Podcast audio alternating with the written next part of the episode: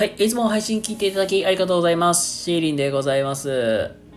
はい、ということでね、えー、本日もね、やっていきますので、よろしくお願いいたします。はい、えー、どうもこんばんは、シーリンでございます。ということで、本日もね、のんびりとまったりとゆったりとやっていきたいと思います。はい、今日はですね、えー、自立、自分で、まあ、立つ、まあ、この自立という言葉について考えていきたいと思います。これね、なんかすっごいいい話があって、なんか自分が思ってた自立って、なんか独り立ちするっていうかこと？まあそれこそ例えば社会人であれば、あの22歳で仕事を、まあ言ったら社会人になるじゃないですか。で、それまでって、親の助けを借りながら、あのー、生活をしてきてたわけで、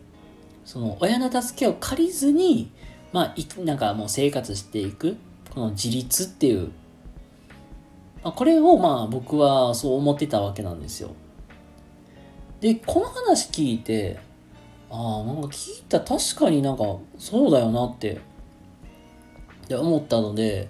今日はねこの自立っていうこの言葉について考えていきたいと思います。ということで、えー、まあ早速話そうと思います。はい。えっとね、今日のお話なんですけども、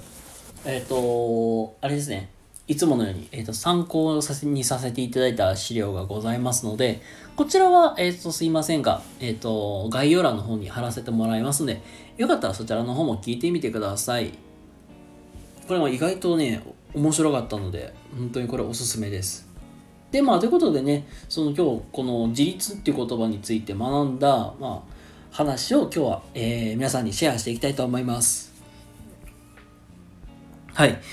まあ、皆さんのもう自立って、やっぱり独り立ちをするってイメージが多分強いと思うんですよ。えっ、と、まあ言ったらさ、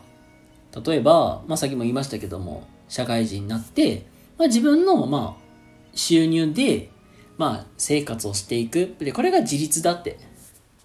うん、もう少し言っていくと、まあ言うたら、子供で置き換えると、まあ子育てされていらっしゃる方なら、なんとなくイメージついてくると思いますけども、まあ言ったら、あの、赤ちゃんの頃とか、幼児期の時、まあ乳幼児期って、基本なんかお母さんとかお父さんが、あの、手伝ってあげて、ご飯も食べさせてあげたりとか、お風呂も一緒に入ってあげてみたいなのをして、でそれでなんとか生活してきてたわけじゃないですか。それをなんか自分で身辺整理がきちんとできて、で、自分でちゃんと起きて学校に行けたりとか、まあそういう自立っていう、まあある程度自分でできるようになっていくことを、なんか自立って皆さん考えがちだと思うんですけども、まあ言うたらこれ実は自立ってうんなんかまだなんで依存をしないっていう考え方ではないんですって。これが自立ってあの頼れる、まあ、依存できる場所を増やしていくっていうのが、まあ、自立っていう考え方なんですって。え意外と思いません？えそれってあんまりよろしくないと思ってたけど実はこれが自立っていう考え方なんですよ。ねえなんかびっくりしますよね。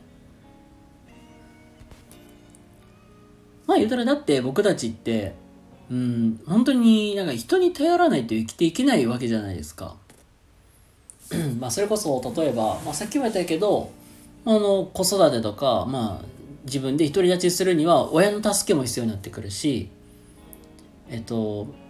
まあこれは多分子供の視点で立って考えていくんですけどもまあ親の助けがないとまああのここまで成長できなかったわけだしそれこそ病院の先生とか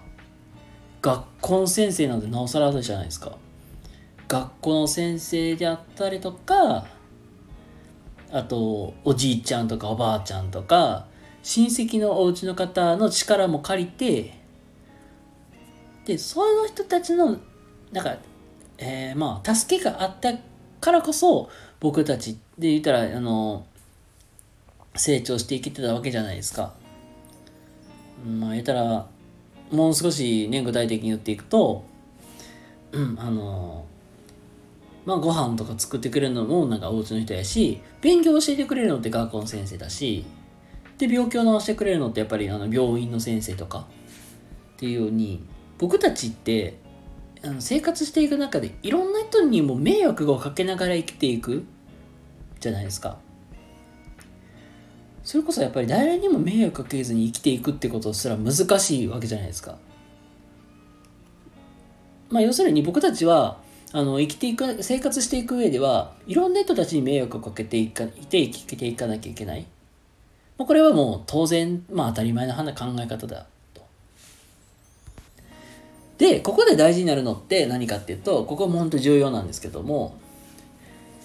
依存できる場所を増やすこれがすごく大事なんですよ。じゃあまあえっ、ー、とまあ親がだけじゃなくて例えばあの趣味のコミュニティの人とのつながりとか仕事の人とのコミュあのつながりであったりとか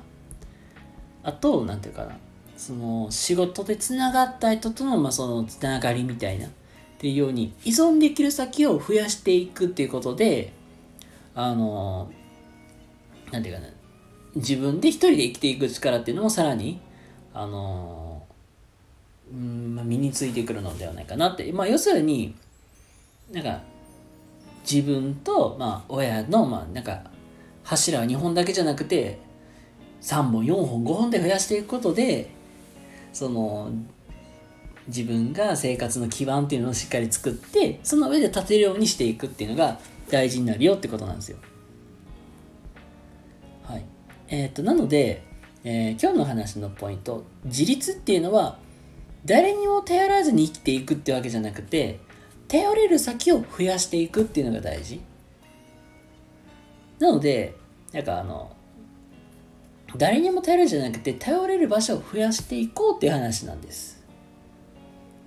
まあ、それこそやっぱりあの日本の社会ってもうなんか終身雇用とかもなくなってきて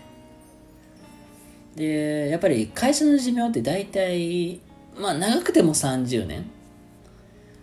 でも何て言うかな会社ってやっぱりもう10年以内になくなるところだって結構多いわけじゃないですか。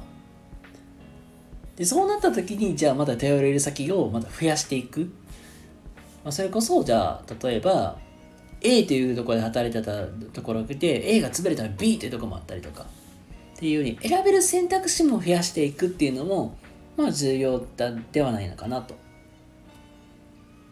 なのであのー今日の話のまもうまあ本当に今しつこいくらい言いますが頼れる先を増やす。でそうすることで選択肢も増えて自分の行動範囲も広がるよという、まあ、そういう話でございます。はいということで、まあ、いろいろ行動を起こしてそしていろんな人たちと関わっていく中で自分のまあせじあの生活する基盤柱っていうのを増やしていくといいかなと思いますはい、ということで今日はですね、自立っていう言葉について今日は考えさせてもらいました。今日の話がね、良かった、ためになった方でいらっしゃる方いらっしゃいましたらね、いいねとかチャンネルフォローとかしていただけたら嬉しいなと思います。はい、ということで、えー、皆様、今日も明日も素敵な一日をお過ごしください。シーリンでございました。それではまた次回お会いしましょう。またね。バイバイ。